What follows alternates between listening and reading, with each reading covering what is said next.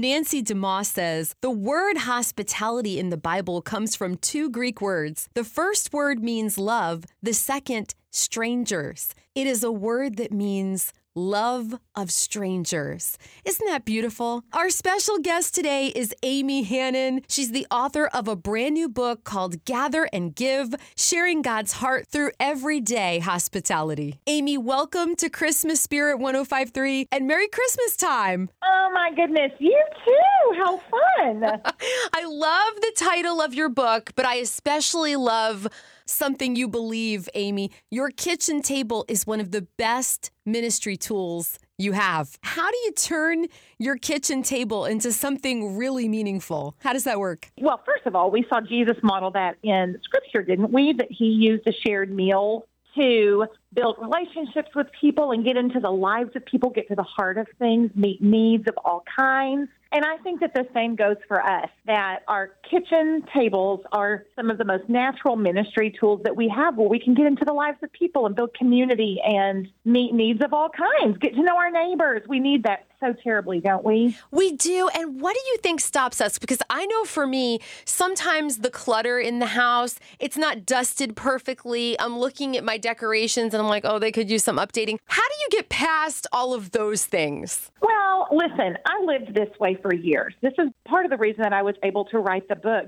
because so much of my hospitality for years was affected by this pressure that I was supposed to be, do, cook, host, live a certain way. I wasn't supposed to have dust on the lampshades. You know, regular life, I would try to hide that, because everything we see in the world is so perfect and beautiful and photogenic.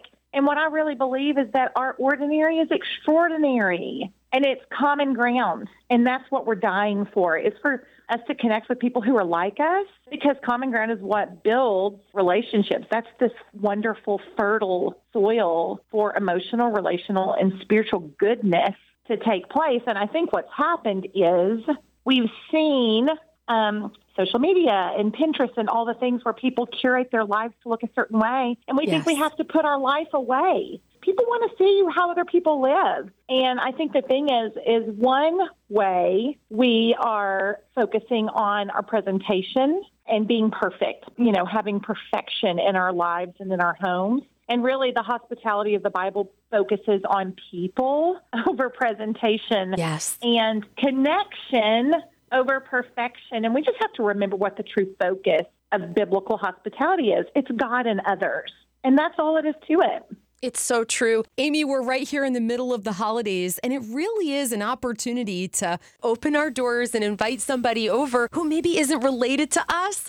What happens when we do that, when we actually take that step? Oh, absolutely. Well, let me tell you this. It speaks volumes to people because they're seen and they're remembered. I think about the holidays, especially because, you know, the holidays seem to kind of amplify whatever the current feelings of our heart. If we're delighted, it's especially delightful. If we're in a great season of our lives, it's an especially sweet season to celebrate. But if we're hurting, it hurts more. And if we're lonely, we're lonelier than ever. And so I really think that for believers to look around and see people who may be forgotten or left out or hurting or lonely or away from home, and call them and invite them to sit at your table, even if they aren't familiar with all your family members and the other folks who are going to be there. It's the heart of our faith to see and meet needs of people and to love them really well. And I'll tell you the other thing, too, that I always want to be sure to remind people is that when we step out in faith to practice the call of hospitality on our lives, God blesses us with this amazing joy. Yes, you may be intimidated or nervous or scared or anxious or have all kinds of hang-ups, but when we follow the Lord in the hospitality command, it is the sweetest surprise and blessing and joy for us. It comes back to us. It's wonderful. Blessings are boomerangs. Honestly, it's so true. Yes, absolutely. Amy, what if you can't cook? I mean, there's a stumbling block for a lot of us, right? Yes. Well, listen. Here's what I always tell people on the regular, like your everyday hospitality, like just calling a neighbor or inviting someone over. If you can pull the crank on a Keurig, then you can show hospitality.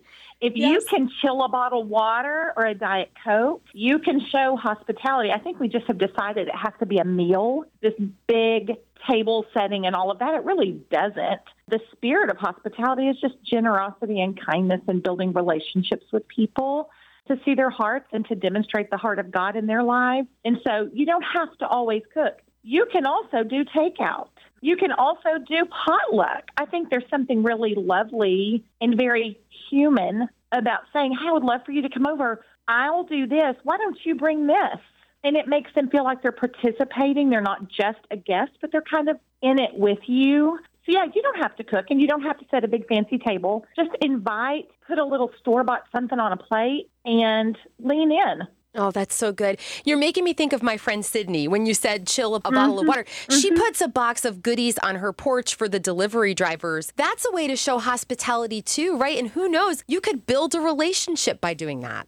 Oh, absolutely. And listen, I had a lady this week on my social media. She said, I was talking about how we were participating in certain activities in the neighborhood and all of that. And she said, but what good is it if you're not saying the name of Jesus? Oh. And she said, don't you just want to say, Jesus loves you, and hand them a Bible? And I said, well, yes, of course. I would love to get there. But I think that the gospel travels best on the road of relationships. Yes. And so, yes, I could just tell people, hey, Jesus loves you. Here's a Bible. You need to know the Lord. He's the answer to all yes. of your life and your eternity. But so often that is not appealing to our non-believing friends and our neighbors and the delivery drivers. If we will build relationships, then we listen for the Lord. We pray and we ask the Lord, hey, we're clearing the debris so that we can meet the need. Oh, yes. And we're building the relationship. And so then you listen and let the Lord lead you when it's time to lean in and start meeting spiritual needs and speaking into spiritual needs. But gosh, relationships, we just can't let those go. They're so important. Oh my goodness. I so appreciate what you just said. My mentor in radio taught me that you can talk about Jesus by talking about a donut, because you are building a relationship, common ground with someone who's listening. It always goes back to love. That's where you got to start, right? Oh, absolutely. Well, and I think the thing is, for believers, we want to be light in the world. We want to be joy in the world. We want to show people that there is hope by the way we live, by the way you talk about a donut, by the way that I talk about grocery store ingredients, or how absolutely overjoyed I am at the red tree that's out my window. Yes. Like, to be able to see wonder in the world and to express joy, that's a result of us having faith in the Lord. And I think that it is magnetic. People yes. wonder. It's the aroma of Christ in us. And so we got to get in there in whatever ways that we can to build relationships, to show the hope of Jesus to people. And then they say, what is it about her that's different? I want that. Mm-hmm. And so I think so often we just want to blaze the trail and, shout the name of Jesus Christ, which, my goodness, yes, of course we do. But, my husband said one time we had a tornado in our town not very long ago. And, we went the very first day. Everybody goes in with chainsaws to try to get to the houses. We got over there, and before we could even get to the people to meet the main need, we had to clear the debris from the road just to get there. Wow. And he and I have started to use that term over and over and over in our ministry mindset, that sometimes you have to just clear the debris first to be able to get to the significant primary need. We just clear debris. So we put out snacks for the delivery drivers, and we run food over to the neighbors, and we just call somebody who might be lonely to clear the debris. Oh, I just think that's wonderful. And I'm thinking of something Max Lucado said, like, Jesus was fun. People invited him to weddings. He was a storyteller, right? So those are some ways of clearing the debris. Absolutely. Isn't it the truth? Gosh, that gave me a chill. Yes, you're right. He was fun, and he can be fun too. Yes, he was. You're right. And he was invited to dinner, and he was invited to all kinds, into people's homes and weddings. And he always used narratives and stories and, a shared meal over the table just to start to build the foundation of relationships. I'm thinking of something as simple as Christmas cookies. 'Tis the season now. What is one way we can take Christmas and use it as a launching pad to a friendship or a relationship? Oh, goodness, yes. I mean, don't you think baking season, I mean, people just make treats and share treats and pin them and share them on Instagram and all of that. And I think it's a very neighborly time of year to me, I feel like. And I think taking the opportunity to make and share treats with your neighbors or invite people in for just a little hot chocolate on the stove, on the patio, or s'mores on the patio. Yes. Baked treats with just a little, my prayer for your family this holiday, like a little testimony of your faith tied to treats or at the door or just a little open house, something so easy. There are lots of ways to get into the lives of people by opening your home and your lives. Oh, Amy Hannon, you are delightful. Thank you for coming on the show to talk about your book, Gather and Give. I hope you'll come back and share some more one day. Oh, you're sweet. Thank you for having me. Happy holidays and season to you. Oh, and Merry Christmas and all of it. God bless you. I appreciate you. You too. Thank you.